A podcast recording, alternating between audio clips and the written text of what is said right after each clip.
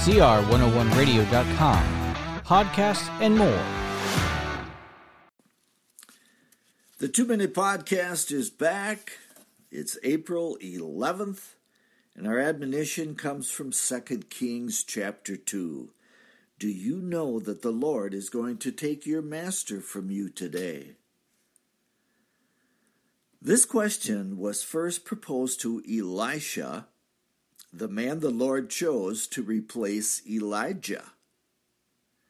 Elisha told the inquiring prophets that he didn't want to talk about it. Moving from that city to Jericho, another 50 prophets asked the very same question and received an identical response. I suppose that is quite normal. Losing someone is not an easy subject to broach, and not one easily considered. Elijah was an unusual man, so why should his departure be any different? Walking to the Jordan River, Elijah does one more miracle. Rolling up his cloak, he strikes the water which rolls up so that the pair might cross on dry ground. It was quite an exit scene, for as they walked along sharing conversation, suddenly a chariot of fire and horses of flames appeared and separated the two of them. Elijah went up in a whirlwind. He did not die but was translated to heaven. And how will your exit be?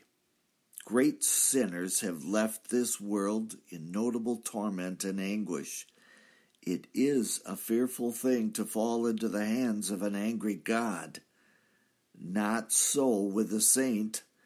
With the assurance of forgiveness of sins, the redeemed individual looks across Jordan and sees the captain of his soul.